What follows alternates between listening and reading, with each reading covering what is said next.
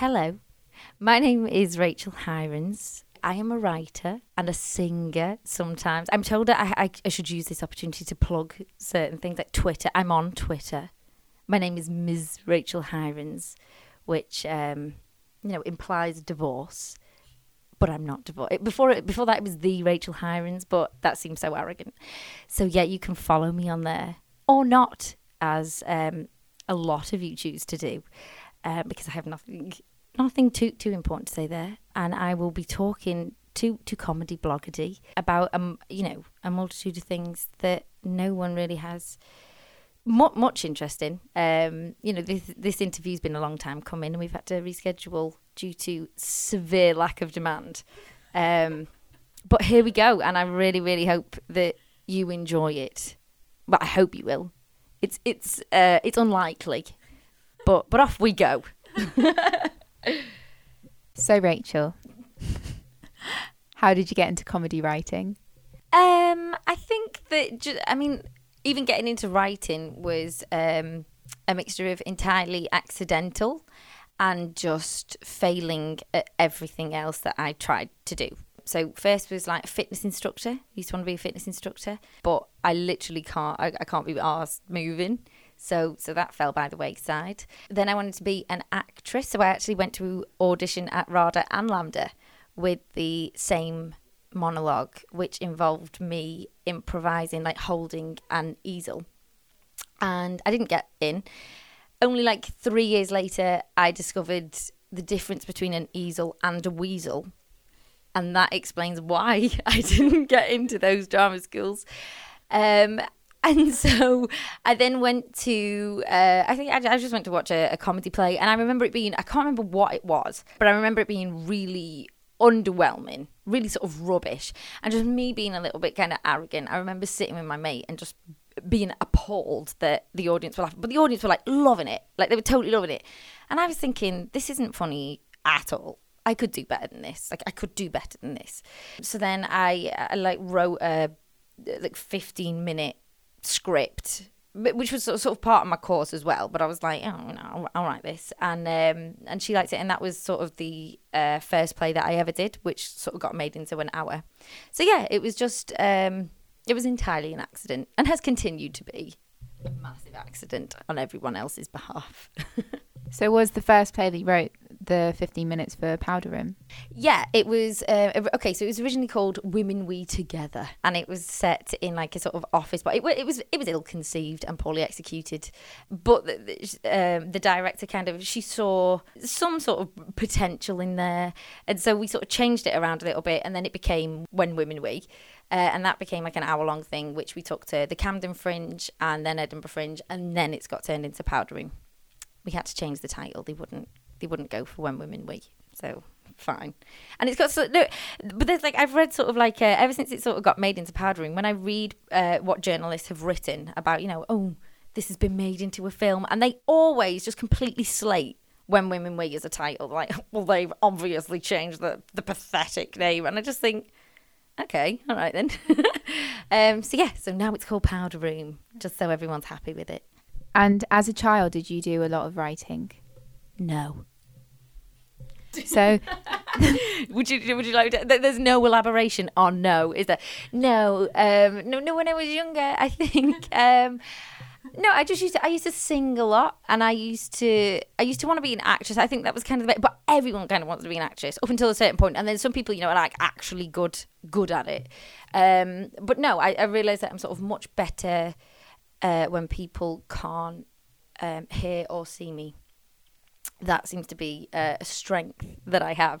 Um, so I've just slotted right in there. So you know, it was, it was kind of like a, I think I've always had an affinity towards, um, the kind of written word, I think, so whether it's song lyrics or poetry, or they've they've always kind of been my interest. But I, I went to uni and I did film and drama studies just because it was a general area of interest. I was never one who thought, writing, writing is what I want to do. But then again, I was never one for this is what I, I have no idea. I sort of just bumbled my way through it, and whatever I've fallen into, I've just kind of like ran with. I was I was the manager of a, a sunbed shop for, for three years, uh, very successful at that. So, um, um, so, so yeah, so I've just I've never kind of had any sort of clear direction. Still don't. I'm just doing things. As as long as people keep paying me to do whatever the job, like any job, I will do that. Follow the money. At the moment, it's rising barely, but yeah. Well, you still perform with Strobe Circus. So do you feel that, although it's follow the money at the moment, did you always did you always want it to have an element of performance to it? Um, just to clarify, I have no money. First of all, um, uh, da, da, da. Well, to be fair, again, like I wasn't ever like I'm a yeah. So I'm the singer of Strobe Circus, which is like a, a reggae band. Again, this this highlights quite perfectly just how I've fallen into things. Um, no matter how ill suited I am, um, to it. And that that was just a, I used to work at festivals. I used to do like all the U K festivals with like a a food tent, and they used to sort of put music on as well. And I wanted to be in a band. Like this year I decided I want to be in a band. So I started like singing uh, as I was serving people food because I knew that there were musicians about. So I was like, as long as I just keep sort of singing in their faces. I mean, it's pathetic. It's, it's kind of like sort of going to a comedy store and just telling jokes in people's faces until someone gives you some sort of attention. Um, so, so I think, yeah, I think I've always sort of liked perform. I, th- I think... I mean, I'm not I'm not really sure. Like, music was never sort of my thing. I'm, I have no talent in terms of music or, or anything like that. I've just sort of done it for as long as people have um, sort of come to listen. Um, and, and they still do. So I'm carrying that. I mean, all five of them, they, they totally love it. Um, so I keep singing for them. And, and my mum likes the videos that I put on up on YouTube. Like, she sort of watches them. So I just do it to make her happy, really. And as you said, you studied drama and film studies at Kingston University. So did you find that you had a lot of opportunities to put on plays and engage in writing and comedy whilst you were at university? Maybe there was. I didn't do university very well. I think that most people you speak to, they went to university and that's where they, they met their mates, and that's when, you know, everything started falling into place for them, and that's when they kind of found their path. But while I was at university, I was working full-time at managing my sunbed shops and doing a very, very good job. And so I didn't really, first of all, I didn't make any friends at uni. I, ma- I made one, one friend at uni who I still speak to. Um, and she, she's great, um, but, but she's French. I don't think she understands what I'm saying most of the time, and that's why we get on really, really well. And, uh, you know, most of the people were English and, and, and understood exactly what I was saying, and so chose chose not to hang out. But that's fine. But not like I was sort of, again, I was just, I was only at uni to get out of Warrington, which is where I sort of came from. And I just applied to two unis, one in Glasgow and one in London. And they both accepted, so I just went to one of them. Like with, and, and again, like the courses that I chose, I, I had to swap courses. I was doing P E in the community for a while, uh, playing rugby, and until I realised, like, this is ridiculous. Um, and so, so I changed my course and I started doing film and drama. And again, like I said, there was no real kind of calling for me there, um, and that has remained the case. But. Um, Yeah, no, so I, it went like I was really engaged in things. I was just doing what I had to do to pass exams, okay? And that's what that's what I did. And it just so happened, it was more kind of uh, running alongside university, but nothing to do with university, that I wrote this sort of uh, fifty-minute play. And and I was sort of doing things in my own time. Like, I took that to the Camden Fringe, nothing to do with uni. I went to um, the Edinburgh Fringe, and it sort of had, it took off on a kind of life of its own. Yeah, I didn't really, I didn't really give uni the time. To, it's a, it was a great uni. Um, I'm aware that people might hear this who, who went to that. I, this is not uh, sort of going against the uni. It was it was lovely. I was just never there. Do you feel that working in the sunbed shop gave you a lot of inspiration for your writing? Uh, no, it didn't inspire much. I'm right, but it it was great in terms of, like, there's not that much to do in a sunbed shop. Okay, I had to push a few buttons to turn sunbeds on and then turn them off again. Uh, ideally within sixteen minutes uh, before other people started to, to die around me. Um, and that was literally what the job consisted of. And so it was great because that it was just me and the computer, like, all day. So I sort of did a lot of, well, I say a lot, right? A lot of Facebook, um, just YouTube, bit of porn, bit of writing. Um, and that was that was why the sunbed shop was good. Again, it was just the, the, the common theme here is I'm, I'm t- trying to do as little as possible in every circumstance that I find myself in. Um, and so so yeah, so the sunbed shop was very very good for that. And then it was it was mainly just wiping people's sweat and pubes off sunbeds and spraying people orange, and that was that was my life for three years. So no, it, it inspired nothing. And uh, well, you took When Women Wee up to the Edinburgh Festival, and that's being turned into your first feature film, Powder Room, which is starring BAFTA award-winning Sheridan Smith and Kate Nash. And uh, your two thousand twelve play, A Guide to Second Date Sex, uh, it recently had a sellout run at Soho Theatre, as well as having amazing reviews at Edinburgh. And this year you're going to be taking up another play, Dirty Laundry. So what can people expect from Dirty Laundry this year? Okay, well, the, I mean, yeah, the, the other two did well. Uh, Dirty Laundry is, um, it's nothing like those two.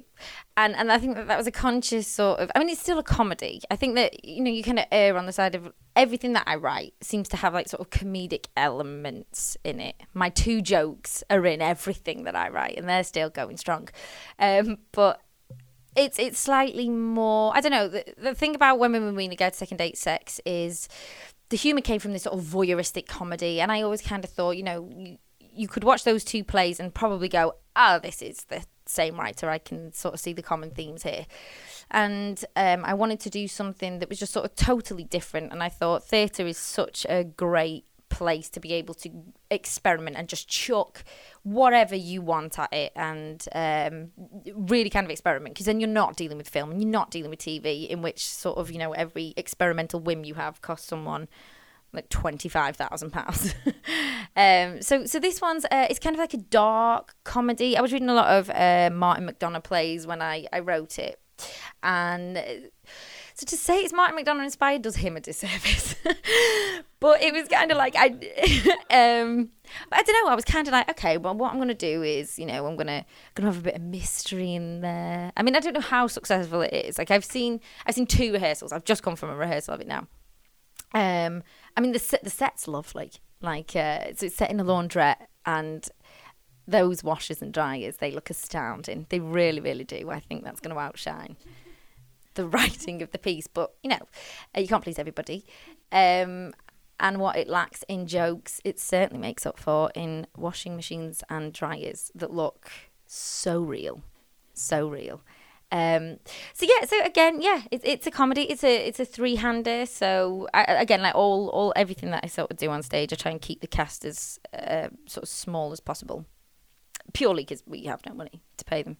Um, and and yeah, but it's, it's sort of the same form. It's it's an hour long uh, piece, but with uh, I don't know. I tried to make the age of the characters a little bit older. I think both with When Women Wee and A Guide to Second Date Sex, it was kind of uh, early twenties sort of, and I was kind of writing essentially like myself. Do you know? Do you know what I mean? But I, I, not not purposely. And also, really, hopefully I didn't. But um, with this one, I've kind of gone, you know, no, I want the main protagonist to be sort of much older. Like, let's aim for around sort of forty-five. And yeah, but yeah, so that's what I've been doing with that one. We'll see.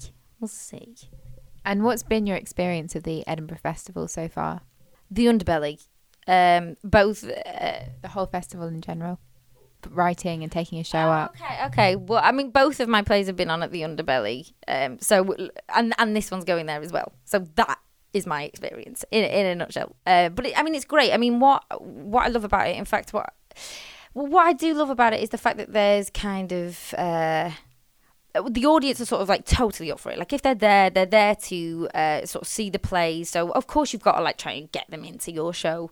Um, but they're kind of well up for it, and I think that that kind of adds a little bit of pressure, because you think if this is going to bomb, I'm going to hear it bomb, and and and I think that that's the whole point, is it's so immediate, you totally get it sort of straight away. Like you can never sort of escape that applause at the end or the laughter the way through. So I just I don't know, I think it's always been like a real kind of eye-opener for me in terms of whether something works or why it isn't working.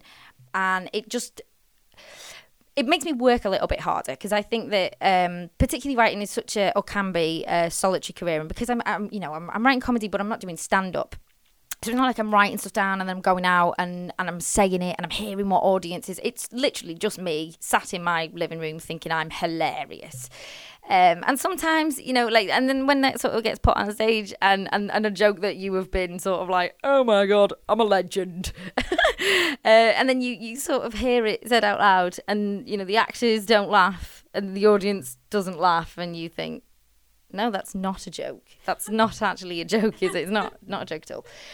Um, and, but but I suppose that that's what I love about it. And, and that's kind of what I love about the Fringe is the fact that you're already aware, like, you know, th- these people are on my side. Like, they, they, they've come to a festival, you know what I mean? And, and they're ready for a laugh. And, and if you don't get it, it just sort of makes you work just a little bit. It, you can sort of gauge why it isn't working. You can gauge which bits did work, and that might come as a little bit of a shock to you at first. But yeah, no, usually the first week is just me having a breakdown. Uh, and then the last three weeks, I'm just drunk. And that's it. And then by the end of it, I just don't care anymore. I just, I give up on myself and on life. Um, but yeah, so so that's kind of why I'm, I'm sort of really, really intrigued to take this one, particularly because it's something new and different. Because I, I just think that for myself, you know, I could have done like the sort of the third in the trilogy of When We Guide to Second Date Sex and Dirty, but I've tried to do something a little bit different. And and so I just think for me, I'm kind of getting to the point now where I just think, you know, like, I don't have everything sort of hanging on this. I am just really kind of interested to ascertain what people think of it. And if they hate it, they're wrong. Would you ever want to write a part for you to perform in it as well? No, never. Ever. Um, I'm aware that I think I can act, and I'm also aware that I really, really can't. As in, I've had proof of that. Um, no part with an easel. No, I was I was astounding. This is the thing, like with that easel, which well. You know, I was, I, it was like, imagine like you're holding a hamster and it's running around in your hands, right? I was doing that like for ages and ages and ages. And then at the end, I remember like one of the the kind of panel was like, uh, sorry, so can, because like the whole the whole speech was about me sort of painting this picture, and they were like, so can I just um, understand what you're holding there? And I was like, yes, it's an easel. And they they didn't laugh, right? They didn't do it. They went, okay, okay, yeah, fine. And this is what I mean. And I totally forgot about the whole thing. Like I didn't get it, and you know, I'm not gonna get hung up on the failures. I just thought, you know, again, they're wrong. But uh, it was only like a few years later. And I heard a joke, and it started off, there were two weasels in a bar. And as soon as I heard that sentence, I thought, I have made a huge mistake. I was like, sorry, can we just ascertain what, what, what's an easel then, if that's it? And then they explained, like, it's, it's not a stand. And I thought, right, okay, okay, okay, understood. Um, but no, like, I, I do, um, I've had, like, uh, accidental sort of part, parts in, in a lot of the plays that I've done, only due to sort of forgetfulness in terms of the crew. Like, uh, last time in A Guide to Second Date Sex was, like, a phone call, and I had to do the voice in that. And it was just, it was just awful. It was just, um, like, the accent, as I mean, if they've got this, if you've got this far in this audio take, my voice isn't easy listening. It's not like yours, is it? Um... Hi, I'm Sarah. And maybe if I, I mean, I could talk like that, uh, but we'd be we'd be here all day. Um, so yeah, it's not it's not really it's not a voice that people want to hear, I've found. So no, I would I would I'm not going to sort of ruin things intentionally by putting myself in them. And I, I don't have the confidence. It's it's rubbish. It's just I am awful at acting, but I think I'm astounding, but I'm not. So what advice would you give to people taking up a play to the Edinburgh Festival? Um, okay, well, my advice would be just work hard, uh, fly in it, because essentially, I mean, you're not you're not going to go to Edinburgh and come back a millionaire, um, are you? And I just think that it's like like I was saying before, like the, the most valuable thing to me is kind of uh, sort of hearing that sort of feedback for your work, and you're only going to do that if you have an audience in order to sort of give you feedback.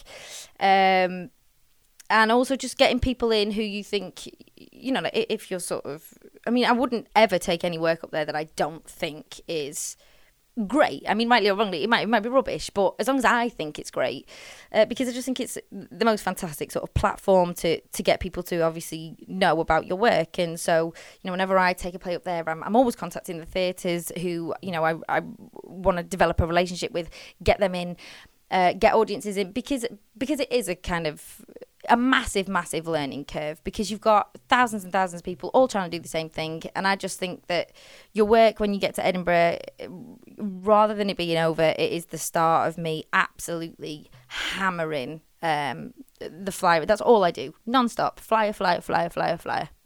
Do that. And then at least, you know, your play might be rubbish. You're going to be knackered. You're going to look like crap. But you, you'll have got rid of all your flyers.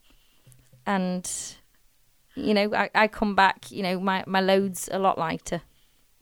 That would be my advice. Well, the first play you took up to Edinburgh is now being made into the feature film. So did you find it a difficult process, translating it from writing onto screen? Well, I don't, I don't know. And the reason that I don't know is because I had never even thought about writing a film. Well, I mean, I wanted to write a film, but I sort of saw that as like something way in the future. Like you said, I'd written one play, right?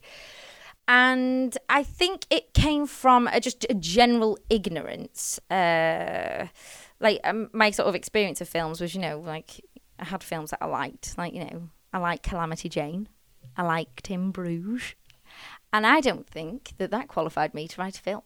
So it was kind of like when I was doing it, I weren't thinking, you know, I didn't know anything about, I didn't even know how to begin writing a film. So I weren't thinking, oh, okay, I've got to construct my character, things like this. And, you know, and I, I just didn't know even how to. So I just had a book by Sid Field called, like, I don't know, How to Write a Film.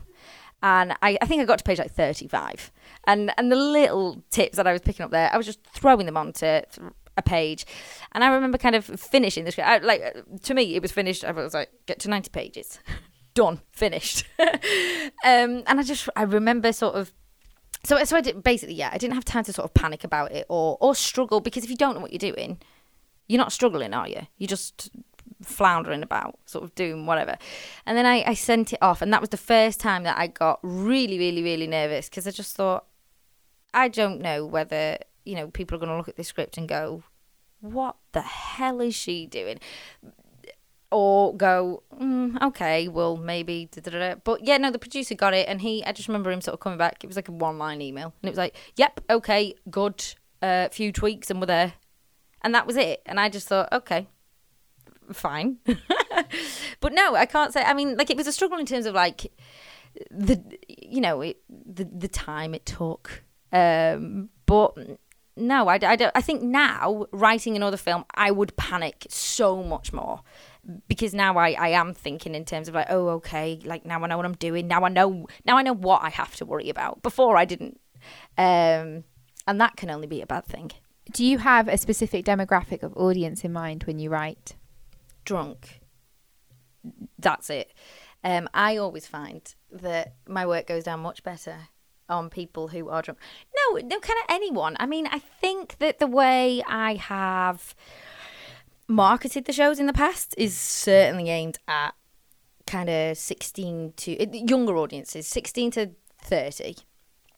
Um, but you know, older people. I no, I, I don't. I just sort of I just write whatever. I think I'm sort of fairly uh, unconscious in terms of who I'm writing for when I'm writing. I just. I just write whatever. And to be honest, I think that with comedy, if it's funny, it's funny. I've always sort of had that opinion. Um, if it's funny, then you're going to laugh if you're me nan. You're gonna, certainly, certainly not now. Uh, but, um, but yeah, I just think, no, it should be able to sort of, you know, span the, the kind of age groups and uh, genders and things like that. So no, I don't. I, I certainly don't write for any specific group. Um, like I said, I'm sure that if I were to gather audience data, if I was that way inclined, um, then yeah, I think that they're sort of slightly younger. Um, but no, I just, I just, to be honest, I don't write for anyone. I just write for myself. And do you ever get writer's block? And if so, how do you get through it? Um, obviously, yep. And the way I get through it is change the idea. Basically, well, in a nutshell, that's usually what it comes down to. Because if if I'm really, really, really struggling with an idea, or if I've started writing something and the first two pages and I blast through them and then it, it just sort of comes into nothing. I'm very much kind of... The way that I write is kind of, I spend two months sort of writing, thinking about something and just sort of letting it go around in my head. And I, you know, it's not like a sort of serious thing. I'm not sort of putting any pressure on myself. I just let these ideas just sort of float around in my head. And then as soon as it gets to a point where my thoughts turn into dialogue and I start going, oh, then she should say this and then he would respond with this and oh my God. Pure hilarity. Uh, that's when I think, okay, just start writing this stuff down because now you're thinking of things that you could forget. Um, so, so then I start writing it down, and some ideas, you know, will just sort of begin writing themselves essentially, and that's kind of when I know I'm onto a winner. But sometimes if I've if I've written like a, a page or two pages, and then it just totally stops. Usually, it never starts up again. And the best piece of advice I was kind of ever given on that is, you know, if you do get writer's block, go to your main character because there's your problem. Like, change something there because if that's your driving force and it isn't driving, uh, you got you got a problem with that one. So it just usually ends up in me going, oh, okay, let me just change the whole thing because I'm far too impatient. To be fair, I'm too impatient to to really suffer writer's block. I just stop writing and then start again on something different until I just blast my way through it. Like, uh, I'm not saying it's ideal, it doesn't work for everyone, but uh, the plays that I've written, I usually sort of actually spend about sort of a week actually writing them. And uh, my brain is just too schizophrenic, as you can tell. um, to, to really sort of spend ages, like, heart, labouring over something. And so I've just kind of always worked like that. If it's not working, stop it and start something else. Or otherwise, I'll just write straight through to the end. And the music for Powder Room was curated especially for the film by Fate Club. And also you perform with Strobe Circus. So do you always want music to play an important part in what you're writing? Well, oddly, uh, sort of Fate Club doing Powder Room was uh, the director, M J Delaney's um, choice, and she made them a really, really prominent, um, f- to, to the sort of credit of the film, uh, made them a really sort of prominent thing within it. Um, but yeah, no, I think... I think music is kind of important. You know, it fills the gaps. um, I can't think of anything that I've ever done that doesn't have music in it. Uh, I don't think that, you know, it's something that I'm sort of madly, madly keen on. Um, sort of like jamming in, even if it's sort of like unnecessary. But I, I, I think, yeah, I think everything's made a little bit better by, by music. Otherwise it's just awkward, isn't it? Or like if no one's laughing, that's the best way to cover it, is just start playing some music. Just always have some noise underneath. And then you're totally... Fa- There's never an awkward silence. Just keep making noise. Yeah. Would you ever try stand-up comedy? No. No. Um, due to uh, lack of demand, interest, and the ability to be funny in terms of just speak. Like, I'm not a funny person. Like, I can I can write a joke in a script, but, you know, that that's taken a long time. And it's usually someone else's joke, you know? I'll, I'll like, hear someone will say something funny, and that'll sort of, that'll go in. I would be awful, truly awful. Like, I've not I've not made a joke throughout this whole thing. I've been talking for so long. It's amazing how little jokes I actually make in real life. It's astounding. Um, so, no, never. If I had a joke, God, I would tell it. Um, but I don't, and I, no, I'd, I'd be terrible. To be fair, it's always been like my worst fear. I've always said that. I've always said, you know, I could sort of sing in front of anyone, because even if it's bad, it's just, it doesn't matter. Like, you know, I, I don't sing all the time. Like, that's not what I do. Uh, but, and, and I could, you know, no one wants me to act, but I do act in front of people sometimes. And again, that's fine, because I think there's a sort of level of pretense to it. And I'm sure, you know, speaking to comedians, that, you know, there's a level of pretense to, you know, that whole act. Like, it, it is a show. But, no, to me, like, I couldn't sort of do the whole, you know, like, you say your joke. Because th- that's how I get out of it, you know, because comedians have to sort of say a joke, and then either people are laughing at them or they're not. And it's them stood on the stage. With me, I get minions. Or they like to call themselves actors. because then if the joke doesn't work, no one's gonna, no one knows why I am. Do you know what I mean? I just, and then I get to say to them at the end, it's them who has to sort of stand on the stage, suffer that silence, and then when they come off, then I go to them, that was awful delivery, by the way. So I just totally evade all of that nonsense. Um, I'm fine. And I would never do it, ever. I couldn't, ever. Do you have any tips or advice for aspiring writers? Yeah, I mean, okay, well, the only tip that I really have is the only thing that sort of worked for me, and that was, um, first of all, actually write something and finish something, because the amount of people who I do speak to who, you know, they're like, oh my God, I'm writing a thing as well. Like, as soon as you say, like, oh yeah, no, I'm writing there, and they go, oh my God, I'm writing. Everyone's writing. Um, and about like one percent of the people who I sort of speak to have gone, no, and I have this thing and it's finished.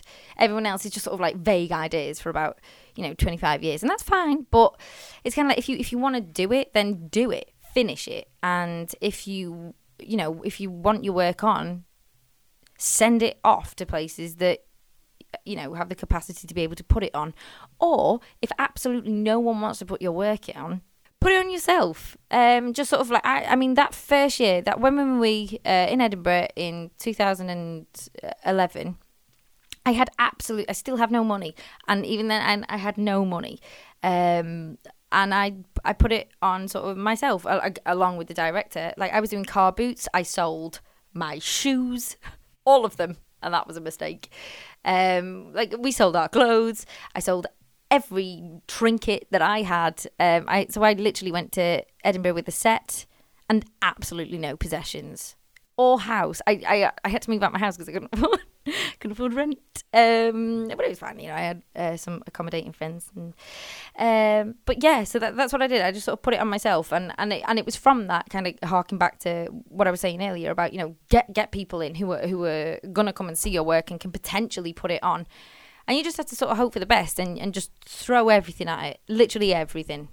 And that, that sounds like a very serious thing that I just said. But, I, but I'm being serious. Like, if there's something that you want to do, you really, really do have to just go, I don't care what the cost. Like, I have to do it. And that would be my advice. Actually do it and just put it on. That's what I would say. And you studied drama and film studies mm-hmm. at Kingston University. So do you have any tips or advice for students? No. Because I didn't, I don't remember, be, like I said, I weren't really, I, I didn't really do the uni thing. Okay, so my advice to students would be do the uni thing. Like every, everyone that I know has friends from uni, uh, or just friends, uh, and they all seem sort of linked to the uni life. Um, and, and I think that there is the perfect time. I mean, you know, you're obviously like around like-minded people. I mean, I, I assume I didn't do any of this. I really don't have the time. I didn't have the time of day for, for anyone at uni. And, you know, what everyone else found fun, I just found irksome. So I, I didn't sort of mingle with anyone. But, you know, if you are that way inclined, then, you know, make some, make some mates.